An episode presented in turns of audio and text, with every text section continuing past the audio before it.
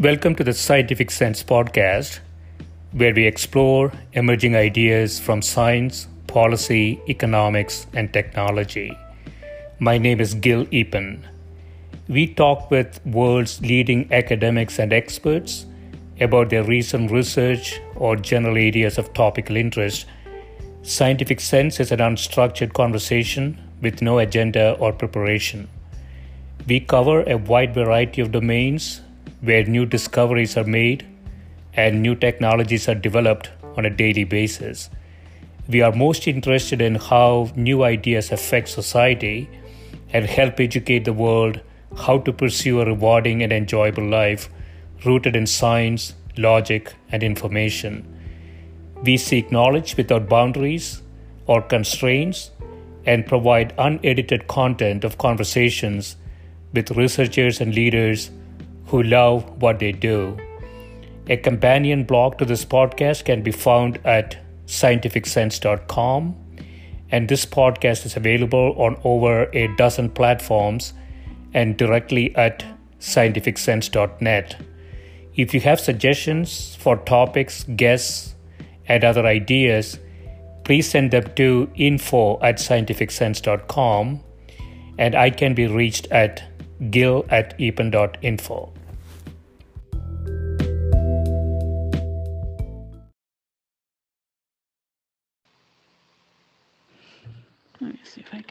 show a oh. little bit more of me. So, oh, let's see. You can see me.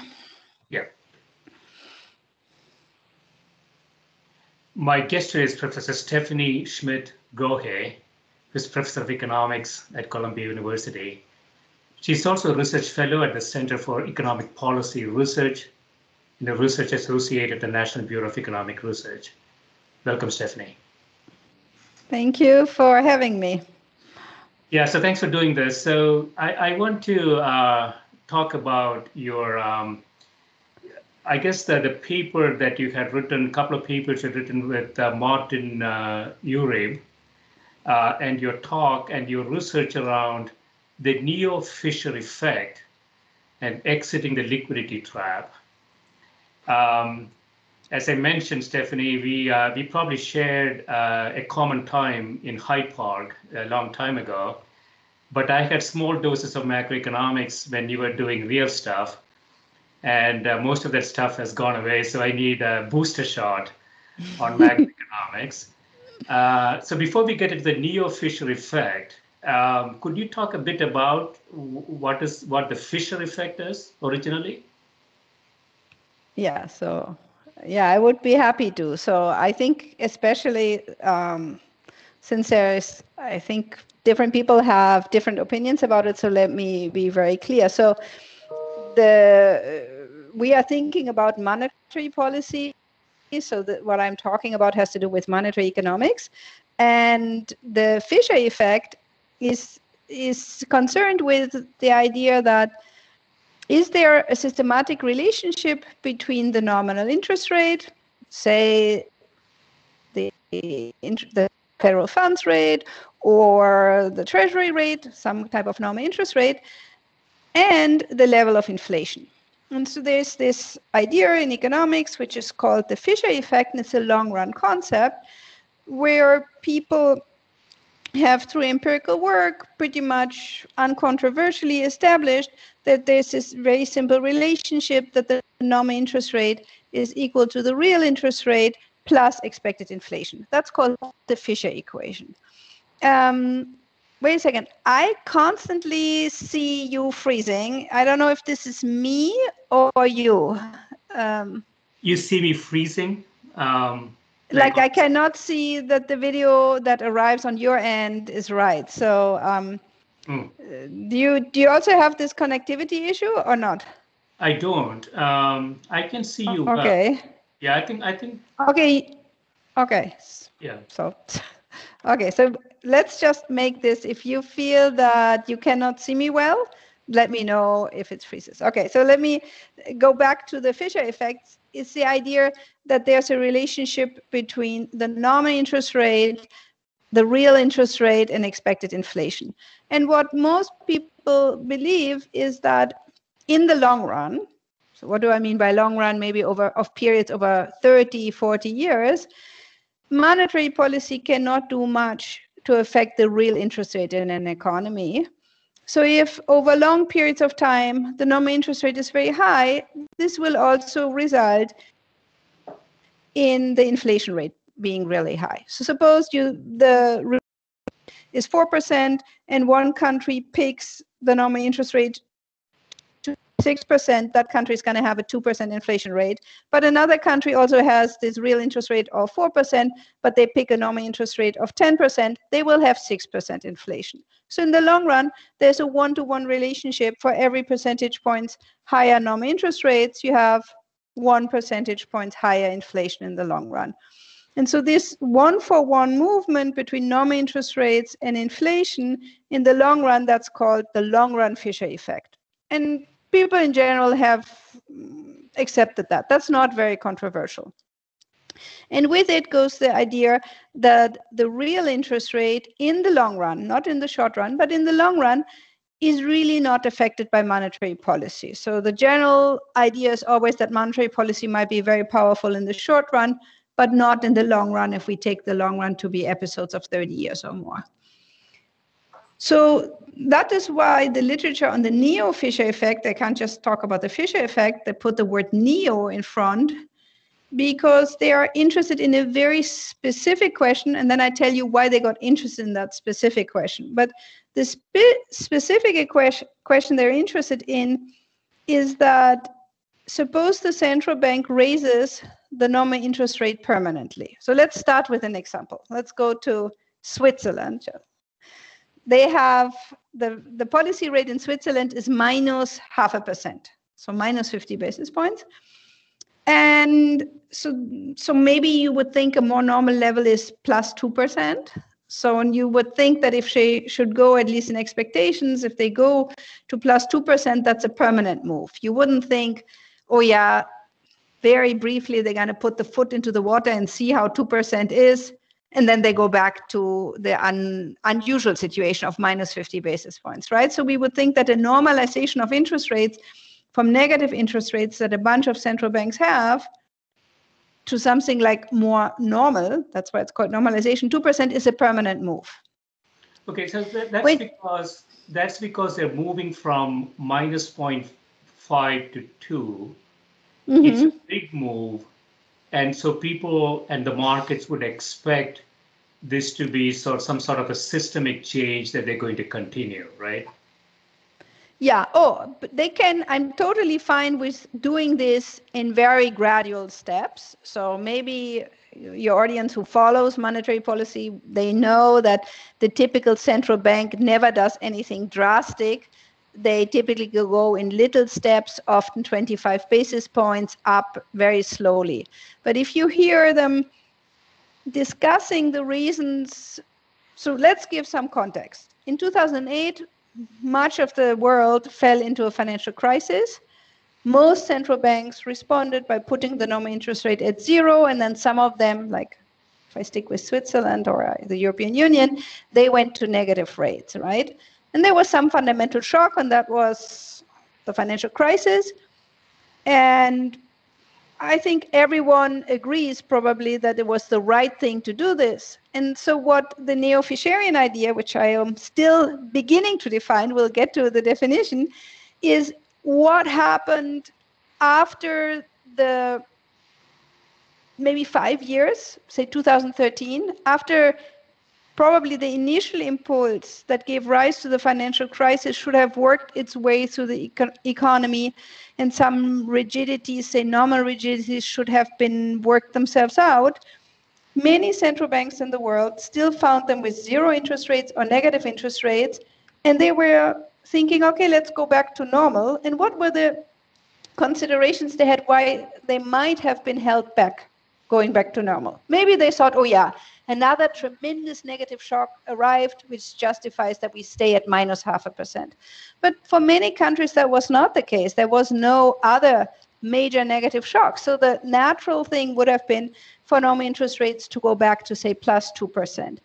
And the concern that many central bankers have, and many economists also have, is that if you do this move, it's going to be sort of a permanent move because you don't think you're going to quickly go back to minus half a percent. So, but the fear is that raising rates always has a depressive effect on prices, so it would be deflationary, and raising rates would raise the real rates and therefore would lower economic activity. So if you're a central banker and you're considering normalizing, and these are your prospects that you think about, wow, if I raise the, the interest rates now normalize, I'm going to push inflation further down and I'm going to push aggregate activity down. That's not a very interesting or attractive, very attractive move to make, right? But this logic, so what the neo-Fisherians are trying to say is that such a policy move would would be more of a permanent nature because it's going back to normal and we sort of expect to be in normal. Yes, sometimes we're going to have a positive shock, sometimes a negative shock, but we're expecting to be most of the time in normal, right? So all the intuition that people have about raising rates comes from these transitory increases in interest rates that are expected to be just transitory and last maybe one year. But normalization of policy rates is something that should be at least be expected to be permanent. Will expose not be permanent because we might get a positive shock or negative shock, but should be expected to be permanent. And most people come to this this experiment or this action of a permanent change with the intuition from the transitory ones. So, what the neo Fisherians were saying or arguing is that within theoretical models, as well as in data, if we go to episodes in which there's a permanent increase in the nominal interest rate, so that's very important, not any increase in the nominal interest rate, but a permanent one doesn't have the same effects as a transitory one. In particular, a permanent tightening by the central bank is going to be associated with higher inflation rather than deflation. It is going to be expansionary um, and not recessionary. And the, the reason is why this happens mechanically in the data is if you look at episodes where they raised rates permanently, so there was a permanent increase in, in central bank interest rates, inflation adjusts immediately and adjusts more than the nominal interest rate so that the real interest rate, which is defined as the difference between the nominal interest rate and inflation, actually falls. And when the real interest rate is low, then firms find it very easy to invest and aggregate activity should be very high, aggregate demand should be high, and that has a positive effect on the economy. So the so let let me see if I get the intuition behind this, uh, Stephanie. Mm-hmm. Um, a transitory uh, increase in uh, nominal interest rate reduces activity, and, and that is true in any case. But what you're arguing is that if the change is permanent, it, it that is it's not the case that it's going to dampen activity. So, so I'm wondering what the mechanism is. So is it that you know uh, so there has to be some sort of a statement from the central bank saying hey the shock is over we are going back to 2% wherever they want to be whatever they want to say and we're going to slowly get there you know in increments of 0.25 or whatever the case may be so there has to be some sort of a statement letting the markets know that we're retracing back to normal and it, is, is it the signal that that actually sort of gets them going or, or something else? Okay, so here is is the, the key question is why let me go back a little bit. So uh, so what everything you say i agree with and is right and and and, and i think you understood exactly correctly wh- what i said. So here is why people started to thinking about that. The logic or why this came up is japan started in 1995 with a country that had a big financial crisis, the central bank responded and put the nominal interest rates very close to zero from 95. And then they waited and waited and said, look, we have an extremely expansionary stance. We put the nominal interest rates as low as we can. And our theory basically tells us that if we are so expansionary and we keep them there 2000 comes 2001 2003 so eight years right so obviously the initial shock has to have worked out itself through the system. The things that the central bank can help in the short run with, like normal rigidities or something, have to, you know, those rigidities have been worked out.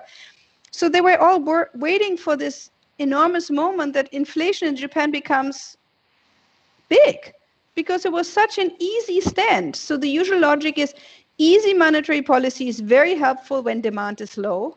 But after a bunch of years, if you keep the easy stance, it has to be inflationary. And we didn't see that. We didn't see that at all. In Japan, inflation came in at minus one, minus half a percent, and formally or informally, they had an inflation target of 2%. And they said, look, we are doing everything we can. We have the normal interest, we have the normal interest rate to. We can say, oh, people must say this is it. This is the new normal. We are going to be at zero rates. With zero rates, what we are associated with is an inflation rate of minus half a percent. And that's what we see. And there's no there's no puzzle. So we can go back to the usual Fisher equation that we say the normal interest rate is zero the real interest rate is say half a percent, then inflation has to be minus half a percent, and that all makes sense. So the question is, how come our usual way of thinking about things of being really accommodative should generate inflation and we didn't see that, right? And so there comes the self-fulfilling prophecy idea comes in. So I'm also going to step back maybe a little bit and say what was the big change in monetary policy over the last 30 years. Um, the regime shifted with New Zealand in 1990 to something called inflation targeting, in which central banks became just much more simple and more to the point. They said, we care about the inflation rate. We are pretty optimistic that we can control that. Inflation is under the control of the central bank, and it's not something that is somehow determined in an abstruse way. And we are going to be very clear in communicating about it. We, as a central bank, we believe we can control the inflation rate. This is our target, say 2%. Many central banks around the world have that. Here's how we are going to go about of doing this. And so this revolution of inflation targeting has taken not only rich countries has taken over the central banks in rich countries, but also central banks in many emerging market economies and maybe even some poor countries. And they don't all have the same inflation target of 2%. Some emerging markets have maybe a little bit higher inflation target, but it's not that they say our inflation target is 18. No, no, it's like 3% or 4%. And so the, the result of that movement was it was a great success in the following sense. Inflation has become much more volatile, much less volatile, and the average inflation rate has become much lower. But for a central bank, it came with another, I think, surprising problem. If you typically ask those central banks, you know, how is inflation targeting working for you? How are things going? Most central banks were undershooting that target. So, especially since 2008, if you talk to central bankers and you just look at how's the inflation performance. You go to south korea and european countries in the us many countries say oh no actually you know we're doing very well. But for some reason inflation is below our target. And and that so so one of the things we did in a paper so Martin Uribe and Jess Habib we wrote a paper in 2001 20 years ago called the perils of Taylor rules, in which we showed that this mechanism of saying if my inflation rate is above my inflation target, I raise the normal rate. And if my inflation rate is below my inflation target, I lower the normal interest rate. That's the usual mechanism. That's called the Taylor rule. That thing uh, at some point hits a lower bound because the zero normal interest rate is a bound. If you want, I explain why, but suppose I just take it as given. And what we showed is that there, once you hit zero, it could be that long run inflation expectations become unanchored. People, it is rational to think that it's no longer 2%, but instead it is maybe a very slight deflation. So it's not this story of becoming bigger and bigger and bigger deflation. No, no, it's just like what you saw in Japan. It is rational for them to think we are going to be at minus the real interest rate. If the real interest rate on safe assets is just half a percent, it's rational to believe that the the inflation rate will be just slightly negative. And so this is what we have seen. So are you sort of stuck in some sort of a local minimum? So this this assumes that there is a zero lower bound. Yeah. That exists, but there is no technical reason it has to exist, right? Banks could charge. I think in Switzerland they are charging negative interest rates uh, to to retail. I don't know. Uh, yes. Yes. Yes. Right? So okay. So this has to exist, right, for this uh, this sort of situation to to happen. Yes, so let's first go step by step and explain why it makes sense that a lower bounds exist. Let's first go to a super simple economy without banks and where there's cash. So there's cash. What is the normal interest rate on a $100 bill? If you don't, by mistake, put it in your pocket into the laundry machine, you destroy it. A $100 bills today, if you don't damage it, is tomorrow also a $100 bill. So the money itself has a normal interest rate of zero because you have a $100 today, you get a $100 tomorrow. So suppose now the central bank in a world where there are just a $100 bills were to say, oh, the interest rate is minus half a percent. What would you do? You would say, oh, this is great. I'm going to borrow $100,000 from the central bank. Since the interest rate is minus half a percentage point, I only have to pay back 99 and a half, uh, $9,950,000, right? And so I pocket the $50,000 different. And that's a pure profit for me. So I would run to the central bank and would not say, give me a loan of 100,000. I would say, give me unlimited amounts.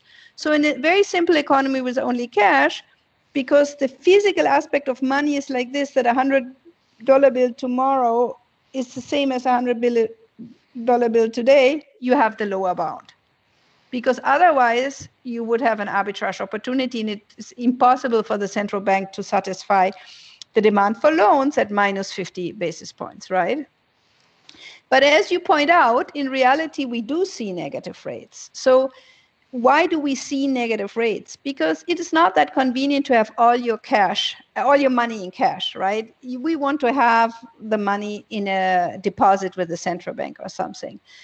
But suppose the central bank were to charge interest rates, let's go a little bit crazy, of minus 10%, right? So suppose it wouldn't be minus half a percent, but we go to minus 10%. At that point, people do these type of calculations they say oh suppose we have a little bit a safe vault storage. How much would it cost us to do this and how much would it cost us to make transactions in this in actual cash? And so there are people who make estimates that basically before this arbitrage opportunity arises maybe 2% would be the transaction cost the most. So there, there is this not zero but maybe minus 2% so that is why there's a lower bound so so even if even if it's not zero, it yeah. has to be close to zero because nobody's going to pay the bank a bunch of mm-hmm. money to keep the money there. Yeah. So, so, this has implications for emerging economies like, for example, India, for example, which is mm-hmm. a 98% cash economy. That that zero zero um, lower bound is is is really rigid. yes. There's nothing beyond that because everybody's transacting in cash in the whole economy. Exactly. You know, there are sometimes when when people wanted to get around it, there were some episodes in history where they said, "Oh, the bill is going to have some text on it and say it has a negative coupon, and even though this is a hundred unit bill, at this date it becomes a bill with only 99 units." But that is very impractical and really doesn't has never existed. So so because of this zero lower bound what you can show is this taylor rule type of behavior and that's what we showed in this paper called the perils of taylor rules with jess Benhabib and martin uribe we showed that this simple behavior of saying if inflation is too higher than our target we raise rates. If inflation is lower than our target we lower rates. Since you cannot keep lowering and lowering them because you're going to hit the zero lower bound or minus 1, whatever is the effective lower bound. It, you can have multiple equilibria and you it makes perfect sense for people to expect to be at the zero lower bound forever like in japan it made you can take that theory and say okay why do we see in japan 25 years of zero normal interest rates and we don't see inflation going up instead inflation has settled in nicely at minus half a percent is because that's that's consistent with inflation expectations of minus half a percent. So that's it. So that is the point that you can have this multiplicity, and that multiplicity did people didn't prior to 1990 or something people didn't think about that because monetary policy was not done in this framework of inflation targeting and this very clean way of using a taylor rule so so that i think is, is one of the insights but so why is japan still there if if the neo-Fisher effect is true stephanie no. Uh, this is a clear prescription for the Japanese uh, monetary authorities, right?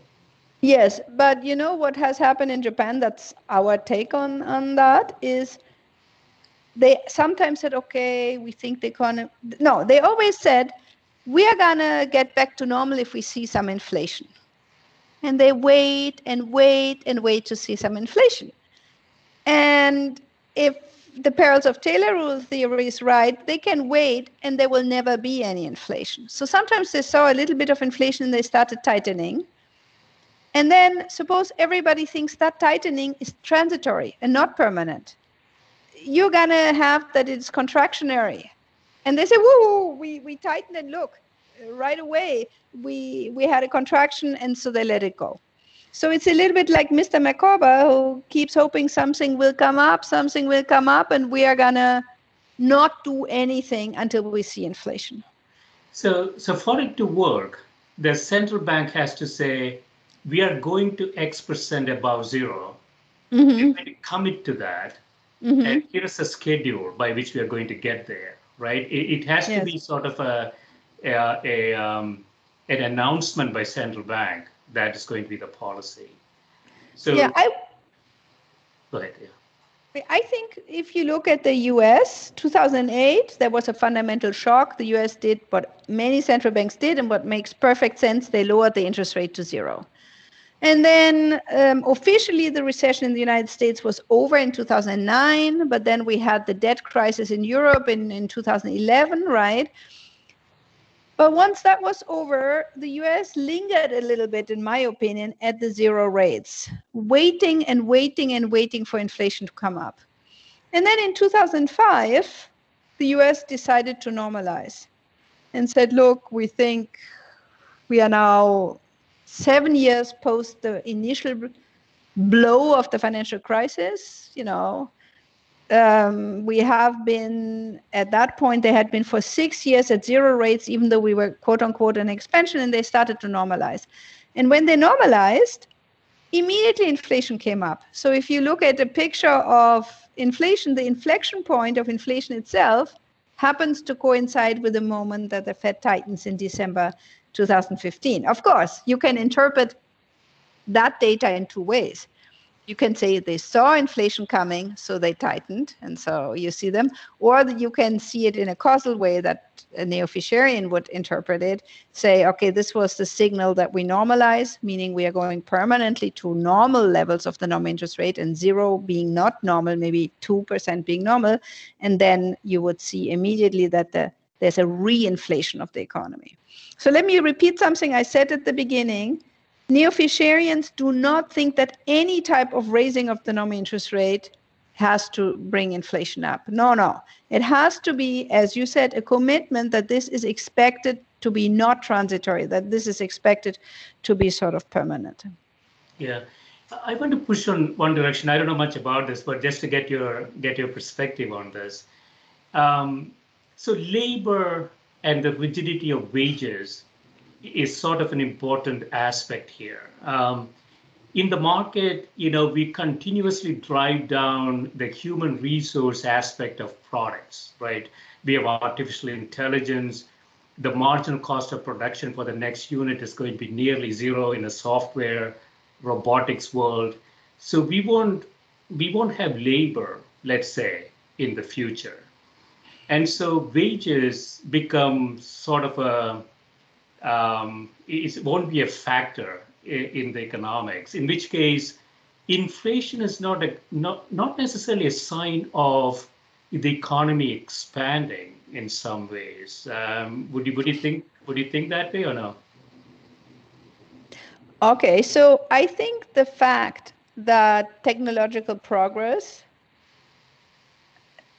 implies that a lot of things that were done by humans can no longer be done by humans doesn't necessarily mean that the wage goes down. So let's go back to the plow. We started with a plow with one person behind an ox, right?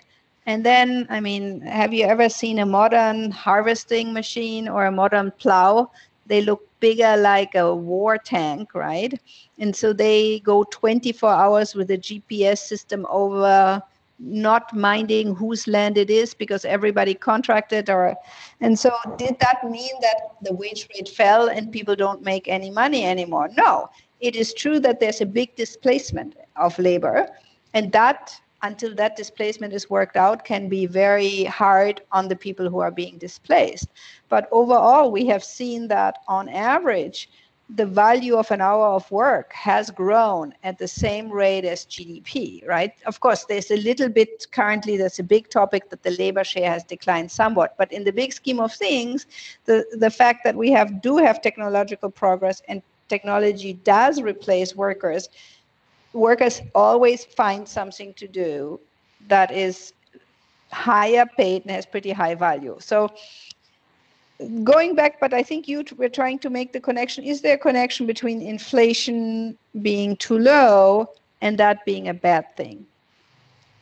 And so the way we motivated in some of the papers I sent you was saying why we think undershooting of your inflation target, or let's phrase it like this. Maybe why do you care if you undershoot your inflation target? Your inflation target is two. If it ends up zero, who cares, right? That could be one approach. So there are two reasons, w- which I think two arguments you can make. One argument is the one that for some psychological factors, normal wages are downwardly rigid, and you cannot cut somebody's wage. It's very difficult to cut. And so then, if inflation ends up being low or even negative, the real wage of the worker is very high and you don't hire these guys back. And so we have a paper called um, the jobless recovery about the United States and the recovery from the Great Recession of 2008. And we say since inflation in the US ended up being much lower than it was expected to be, real wages were very high. And then and therefore there was not a lot of hiring and so we can understand why gdp maybe grew at the normal rate because of technological progress but the employment was extremely slow to recover um, another that's one reason downward wage rigidity matters, and maybe undershooting the inflation target therefore is welfare decreasing. But even suppose you dismiss this and you think, no, I, I don't believe in this. I think it's a completely efficient labor market or labor is not so important anymore. Another thing is if you have a central bank that constantly says, I know what I'm doing, I have an inflation target of 2%, my strategy of going to 2% is to keep the nominal interest rate at zero because my belief is if I'm very easy, I have a very accommodative stance, I'm going to bring inflation up. And if you keep looking, as I said, Mr. Micawber keeps hoping something will tick up, and you look and look, and for seven years of that monetary policy stance, inflation doesn't go up, you have a problem as a central bank. The market is going to say, wait a second, you keep telling us a story that you're keeping the nominal interest rate at zero. That will generate inflation. That's your whole strategy. And then we ask you, show us the inflation, and it's constantly below 2%. It basically could mean that the central bank loses credibility, right? And that's also not something that we want. We want that the monetary authority of a country gives us a narrative that we that the agents believe in so. Yeah, I mean, Japan is a very interesting case. So, so one question would be, what happened to Japan last 25 years? Did are, are people unhappy? Yeah, did their aggregate utility decline sufficiently badly that the country is in a in a bad shape? Uh, if the answers to those are not really, then perhaps a, a zero zero nominal interest rate is not you know a zero inflation is not necessarily a bad thing. Okay so let's let's first look at the good things. You know sometimes people say growth in japan was low but one one has to um, qualify that a little bit average growth in real gdp per capita was the same as it was historically in any post war developed country. But there was a level effect. Usually, when you have a recession, uh, in the recovery from the recession, for a couple of years you have much higher growth so that you come back to the old path suppose you have like a path like this going up for gdp you have the recession you go down if you just keep growing at the same rate you historically grew you're going to be like parallel below it. You're going to have not a growth effect but a level effect. And so this level effect is that what you can see in the data. So the growth rate for japan you're totally right average gdp growth per person is not different but there was this one-off level effect and you can see i mean of course in japan unemployment is, is very low but there was a little uptick instead of two on average. For about 15 years it was between four and five. These are still very low numbers. Um, so low inflation yeah so so i think it had actually a measurable economic consequence. And then also the second argument is once the central bank keep saying, I want this, I want this, and I'm telling you I'm going to bring it, and you never deliver, once the central bank completely loses credibility, it may or may not happen that people form crazy expectations about what the central bank will in the end achieve. And maybe you could have a, a very high inflation or something. So I think that's also a reason not. Oh, talking about this, I mean, I think a good recent event is I don't know if you saw that in the news the, the ECB had a monetary policy review and they just published the results of what they would change. And the European Central Bank had a, is an inflation targeter and they had a little bit of complicated wording about what the inflation target is in the past. The simple wording would be it's 2%, but the wording for the Europeans, uh, for the euro area was below but close to 2%. And this was a little bit wishy washy. What do you think? Below but close to 2, does this mean 1.9, 1.8? And so now the European Central Bank came out and said one of the things we changed in our review, we make it simple, it's 2%. And sometimes we overshoot it, sometimes we undershoot it, but we are aiming for 2% on average. And when they came up with this, they say, we are aware of the fact that in the past we have now undershot for 13 years.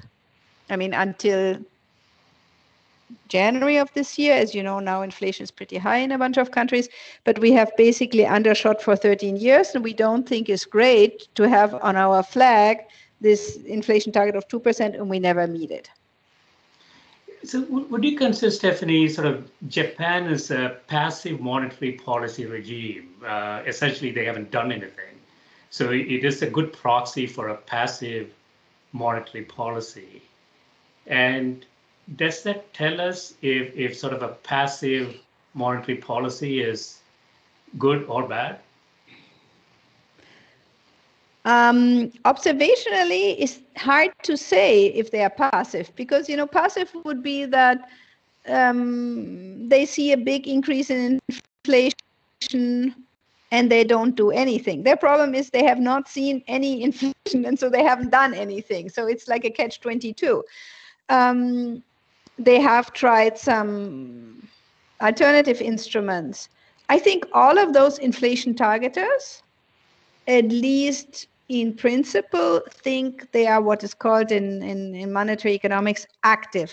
They pursue an active monetary policy in the sense that if the inflation was ever to rise above their target, they would tighten rates by more than one for one. That's the specific thing they mean. So they just say, like, look, we are waiting and waiting for inflation to go up and it's not going up. So there's no need for us to do anything. And on the downside, since they're undershooting all the time, if they they are passive, you're totally right. They are passive. And why are they passive? Because they have that zero lower bound.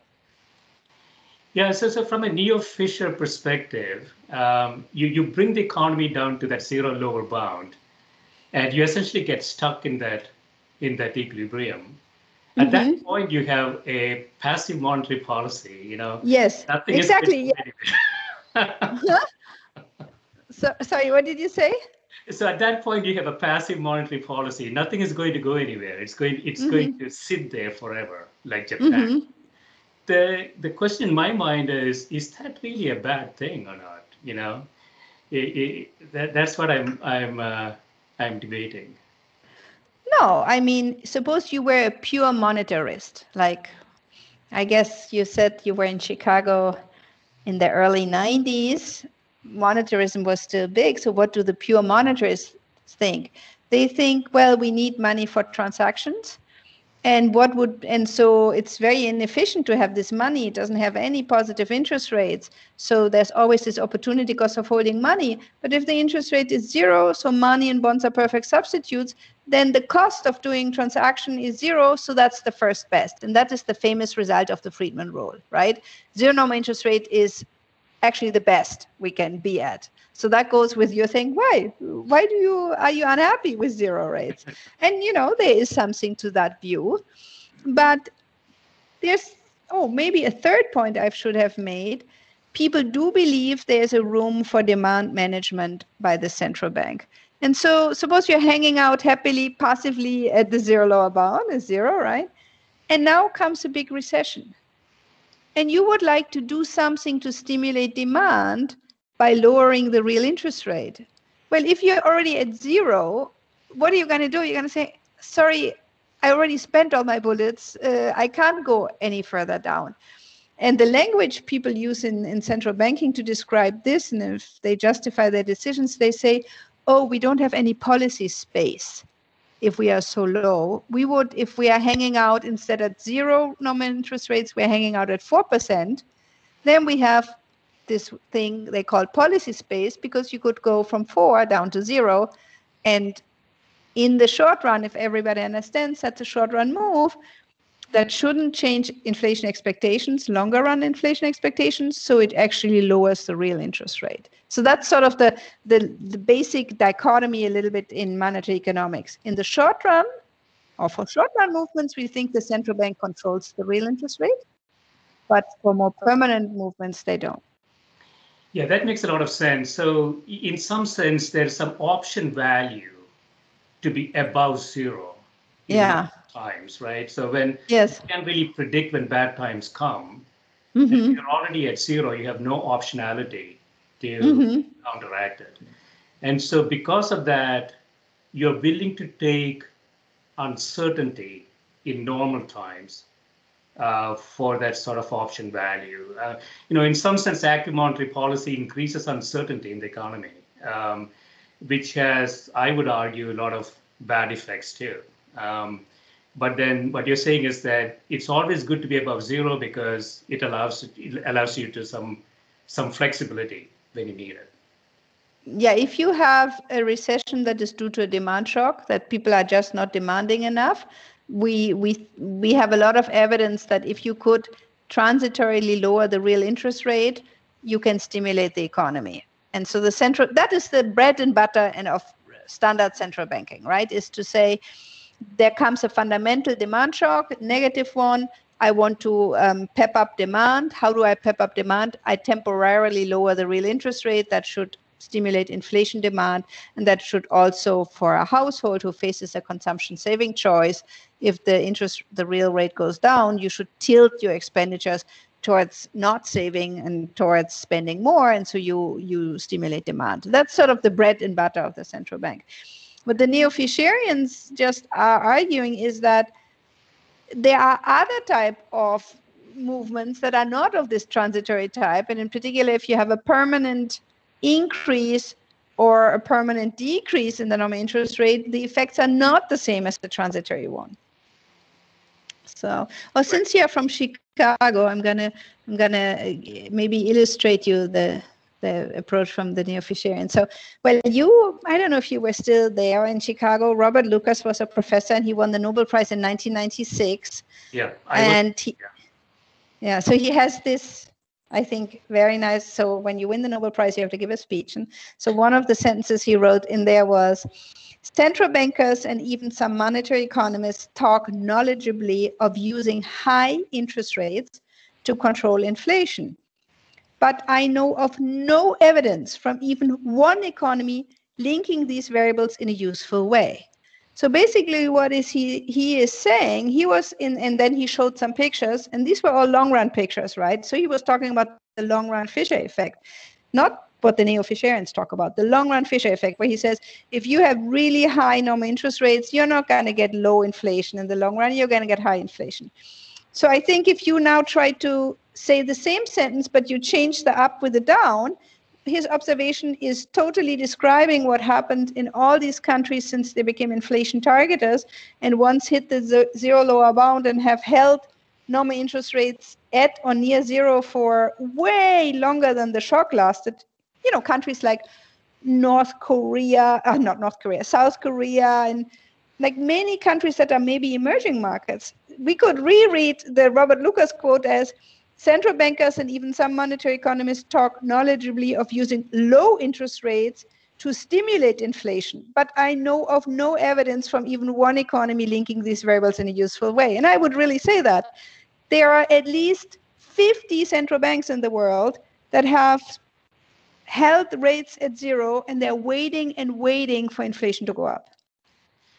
Yeah, yeah. I mean, that makes a lot of sense. Uh, I have to say, there is something intuitively attractive to a zero nominal interest rate for 25 years.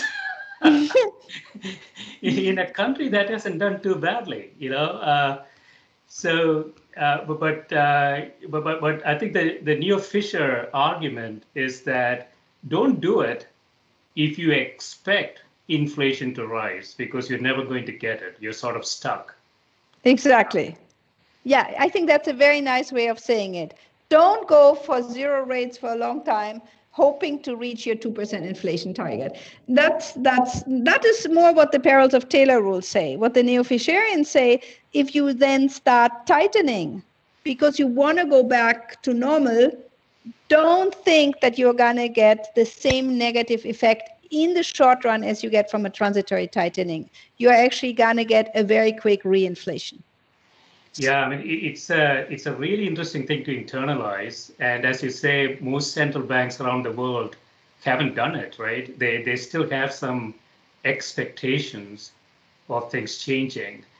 Um, I, I, if you're okay, I want to touch on a couple of your working papers. And uh, one of them is entitled Multiple Equilibria in Open Economies with Collateral Constraints you say the, the article establishes the existence of multiple equilibria in infinite horizon open economy models in which the value of tradable and non-tradable uh, endowments serves as collateral. In this environment, the economy displays self-fulfilling financial crises in which pessimistic views about the value of collateral induce agents to deleverage. Um, could you explain that a bit? yes. So so um, if I put it into plain English, you know, so um, suppose a collateral constraint means you have a limit to how much you can borrow, right? And so in that literature, what the interest is is the value of collateral is not something written in stone is not 10 cows but it depends on macroeconomic variables and in particular it depends often on a price. So here in that particular example that you read out, it depends on uh, the real exchange rate or the price of non-tradable goods, which is an endogenous variable. And what happens here is suppose you become very pessimistic and you think your collateral depends a lot on non-tradable or the on the real exchange rate, and people start expecting that the non-tradable goods become very cheap so your collateral is mainly non-tradable goods and so then you say oh man i'm not going to be able to borrow. This is what i think is going to happen. So let me not borrow so much internationally because i expect my collateral to be low and forcing me to do that. So then there's a feedback loop in those economies that when you borrow very little from abroad aggregate demand domestically is very low but all these non-tradable producers have their goods already ready, willing to sell. And now demand is very low because people uh, didn't borrow and so they have no purchasing power. So, yes, the expectations are fulfilling. Non tradable prices will fall a lot. And so you have this, what is called self fulfilling deleverage crisis because people believe that the collateral value is going to be low. They take an action, they don't borrow very much because they don't borrow very, borrow very much, demand is low. And when demand is low, then the price is low. And so that expectation is fulfilled. is it uh, is it sort of a valuation mistake? Um, there's some sort of a failure, right? So if if we can value the non-tradable endowment appropriately, then this won't happen. Exactly. It's, it, it, I mean, so uh, actually, the official technical term for that type of phenomenon is is I think you call it valuation um, failure, which is a very good description. The uh, the formal term is a pecuniary externality so that you are not taking into account that with your own action you influence the price. So, what is interesting about that literature, or why I think that literature took off a little bit, that is, um, let me also make a little bit a big trend comment. I told you before there was this big change in monetary policy towards inflation targeting in the 90s. There was also a big change in how policymakers, say at the IMF and in emerging markets, looked at capital controls. I mean, since you are such a Friedman Friedman influenced person from Chicago, so the mantra the mantra used to be international capital should be allowed to flow freely into India, freely out of India, freely into Colombia, freely out of Colombia, freely into all of the emerging markets because this is great, this is efficient. Capital is going to flow to its most efficient location. That used to be the doctrine.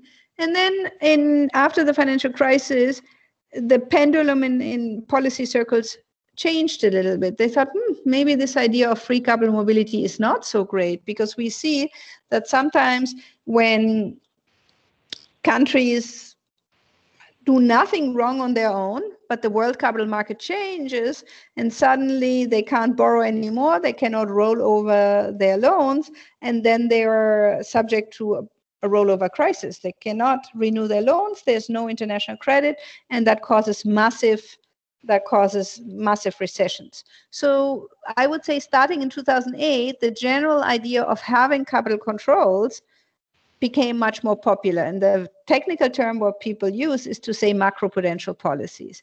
And so that particular paper tries to tell a story because of there, there being an externality that people don't make the right choices because they don't really internalize how their own borrowing decisions affects the value of their collateral if you were to give them a capital control they would you could induce them indirectly to make the right decision so that paper provides a theoretical support for macroprudential policies and and because one thing is the policymakers just say, oh, we see all these flows. Another thing is, can I find a welfare based arguments why it is desirable to go against free capital mobility?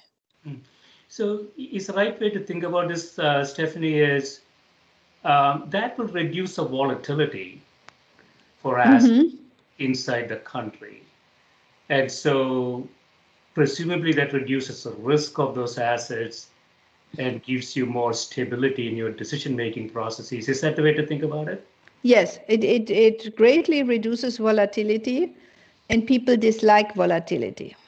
I mean, it's, it's very inefficient to have a lot of volatility. Yeah. So I want to finish up with uh, another paper that you have. Uh, does the commodity super cycle matter? Mm-hmm. You say the paper investigates empirically the role of the commodity price super cycle in explaining real activity in developed and emerging economies, the commodity price supercycle is defined as a common permanent component in real commodity prices. Um, are arguing here that this permanent component has very little to do um, with, with the issues that we see in commodity price volatility. Yeah, okay. So I tell you how we went into this project because we went in with a prior that the super cycle is going to be super important. Um, so there is this empirical regularity that of many small open economies that are way too small to influence global commodity prices. If you look how their business cycle correlates with commodity with world commodity prices, is very high. So you can get variance decompositions where you say, half of the variance at business cycle frequencies of output in small country X is due to variations in global commodity prices, right? And so we try to think about, but what part of the global commodity prices is are these these short run fluctuations, or is it really that if the soybean price goes down and a country is completely invested in soybeans and the, the whole soybeans, and and we know that there's these very long lasting movements in commodity prices, is that what then it gets reflected in causing long-lasting recessions. So we, the, the contribution of the paper is to have a methodology to sort shocks to commodity prices into the long-lasting ones, which we call the super cycle, and then shorter ones. And we actually thought that the super cycle would be very, very important. And we, uh, at the end of the day, we don't get the answer we went into the project with we get the answer that actually short run fluctuations in commodity price i don't know we look at a large number of emerging countries so. So it's the shocks that matter? Is is that the way to think about it? The, the shocks actually have a more pronounced effect. I hear i hear a noise but i'm not totally sure if say again you froze. Yes, as I was wondering, so so what you're finding is that the shocks are more important than sort of the trends. Yeah, exactly. The short run shocks are more important than the trend. And so, you know, the last super cycle in commodity prices started basically when Japan, when Japan, when China joined WTO or when China entered the world market in a serious manner in the early 2000s. And we had, yeah, we had thought that the fortunes of emerging markets were more tied to these permanent components, and we find no, it's actually the transitory one. There is a very pronounced super cycle, and if you just want to look at what is important to explaining world commodity prices themselves, yes, the super cycle and shocks to the super cycle is very important.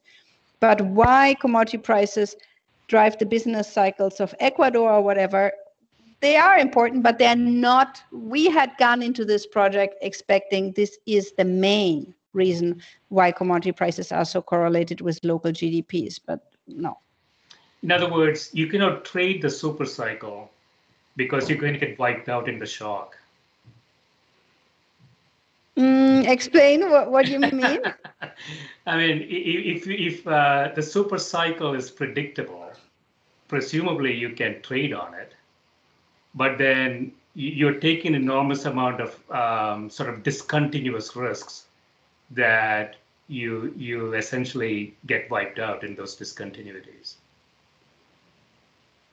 Mm, okay, I mean the way we define the super cycle is is if there is a shock, and then we ask if you now want to forecast, do you think that level change is going to reverse itself or not? So it's like a permanent change. Um, and is that very important? And, and we don't find it. So, for example, with oil prices, you know, oil prices uh, have been they're very volatile, but you know, as oil seems to be going slowly but surely out of the door, um, there are permanent negative shocks to oil prices. And we were wondering if that type of shock is very important for economic activity. And yes, it is important, but it's there are other commodity price shocks that are equally important. Mm. Excellent. Yeah, this has been great, Stephanie. Thanks so much for spending time with me. No, thank you very much. It was really um, an honor to be invited to talk with you, and thank you. Thanks so much. Bye. Bye.